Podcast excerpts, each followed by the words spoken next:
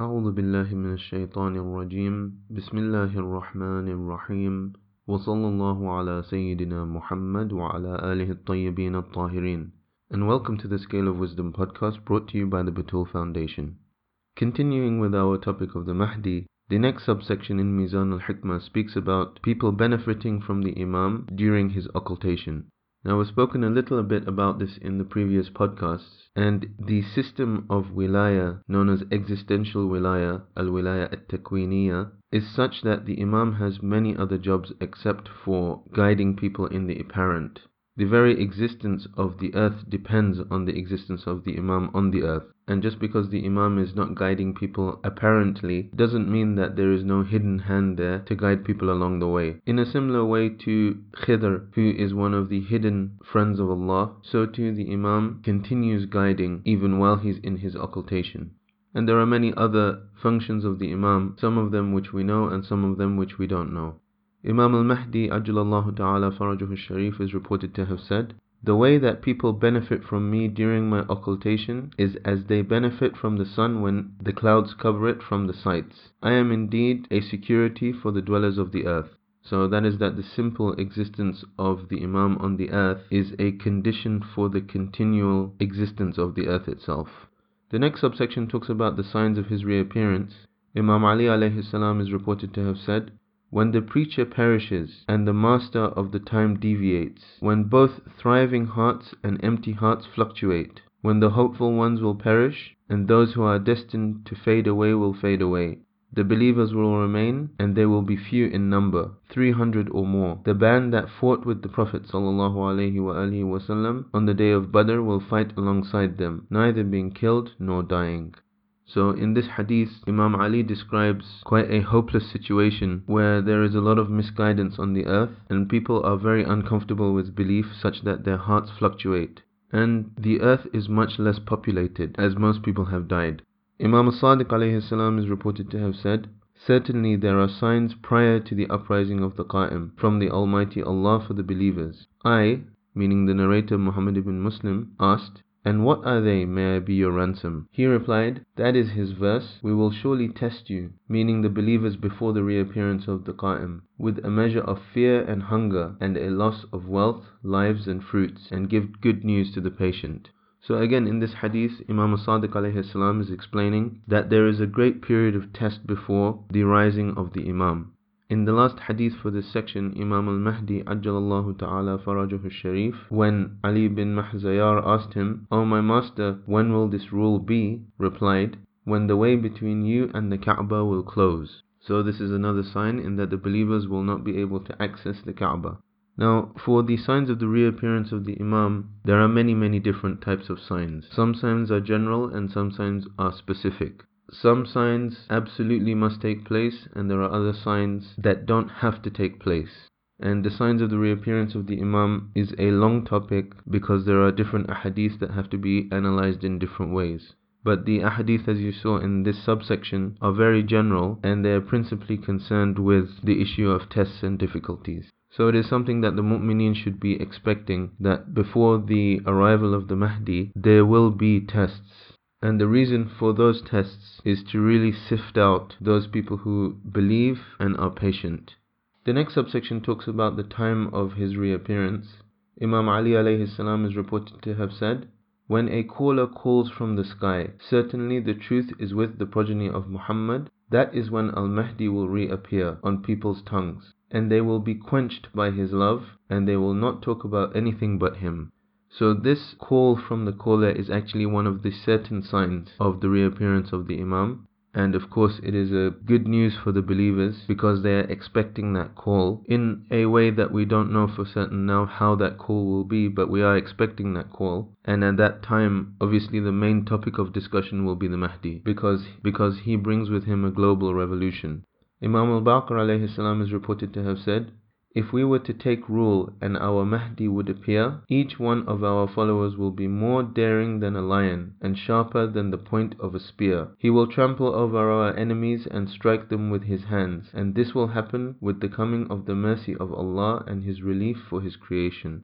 That is that the motivation that the mu'mineen receive after that period of great difficulty with the reappearance of the Imam and the confirmation of the truth of their belief is such that nothing can stop them.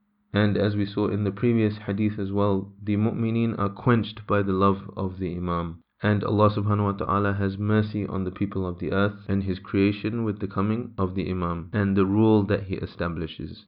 Imam Sadiq alayhi salam is reported to have said, when the awaited Al-Qa'im appears, he will rule with justice. All tyranny will be taken away during his ruling. All paths will be safe. The earth will bring out its blessings, and all rights will be given to its owner. So you can see here it is a type of utopia where with the arrival of the Qa'im there is safety, there is justice, there are great blessings and everybody will receive. In the next hadith Imam as-Sadiq is reported to have said Verily, when our Qa'im will rise, Allah will sharpen the sight and the hearing of our followers, to such an extent that there will be no need for courier between them and Al Qa'im. He will speak to them, and they will hear him, and they will see him whilst he is in his own locality.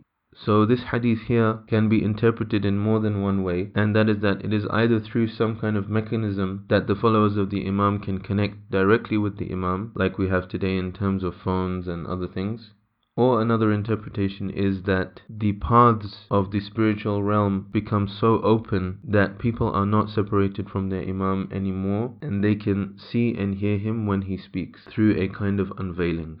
Imam Sadiq is reported to have said, Very few Arabs will be with the Qa'im. At which someone said, But in fact, those who describe this matter from among them are many. He said, People must be purged, distinguished, and sifted, and many people will fall through the sieve.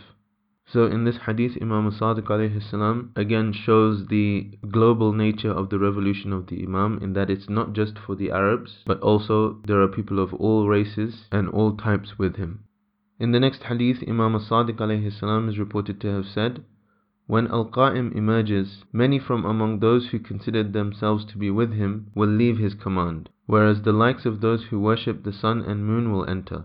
And of course, this is the situation with all of the divine guides and leaders, in that many times it is their own community that doesn't accept them, but it is people that for the first time see up close the guidance from Allah subhanahu wa ta'ala that are converted to it and accept it.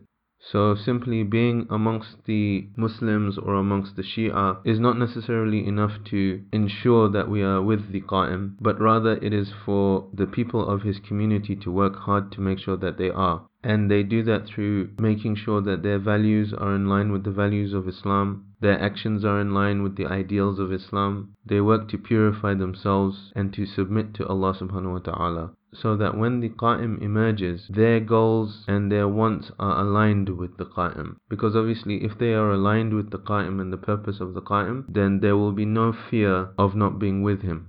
And of course, this also gives us an important ethical point which is not to quickly judge those people that are not part of the community already. Through their actions, it is possible that they can be real followers of the Imam and would accept him if they saw him. At the end of the day, it is Allah subhanahu wa ta'ala that will judge everybody, and everybody will be rewarded and punished according to their own actions and their own intentions. And there is no doubt that the covering of Islam is a great benefit in this world and in the next as it is narrated from the Holy Prophet ﷺ that he said, كلمة لا إله إلا الله حسني فمن دخل حسني أمن من عذابي So the Holy Prophet ﷺ narrated from Allah subhanahu wa ta'ala saying that the word La ilaha illallah or the phrase La ilaha illallah is my castle. So whoever enters my castle is safe from my punishment.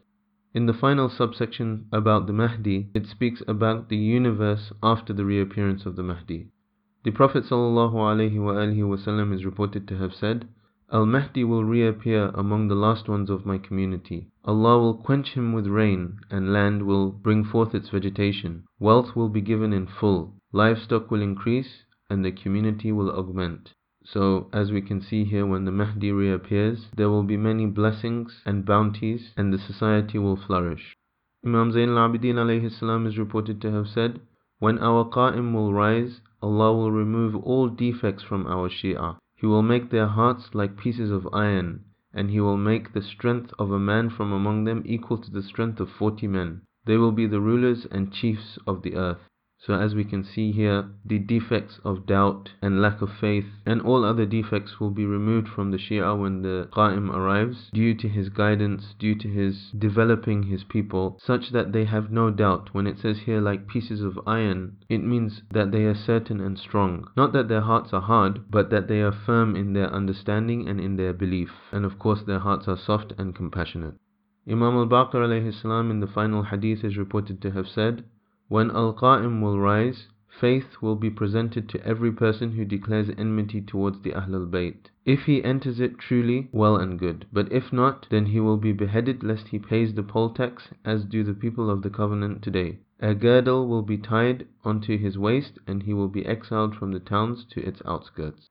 So here, because the Qa'im is the proof of Allah subhanahu wa ta'ala on the earth, faith in him becomes a distinguishing factor. And so people will on the whole accept him, but of course there will always be those people that don't accept, and they will then have to choose how to live the rest of their lives. With this we finish the section in Mizan al-Hikmah on general and specific imama, and inshallah in the next podcast we will speak about faith.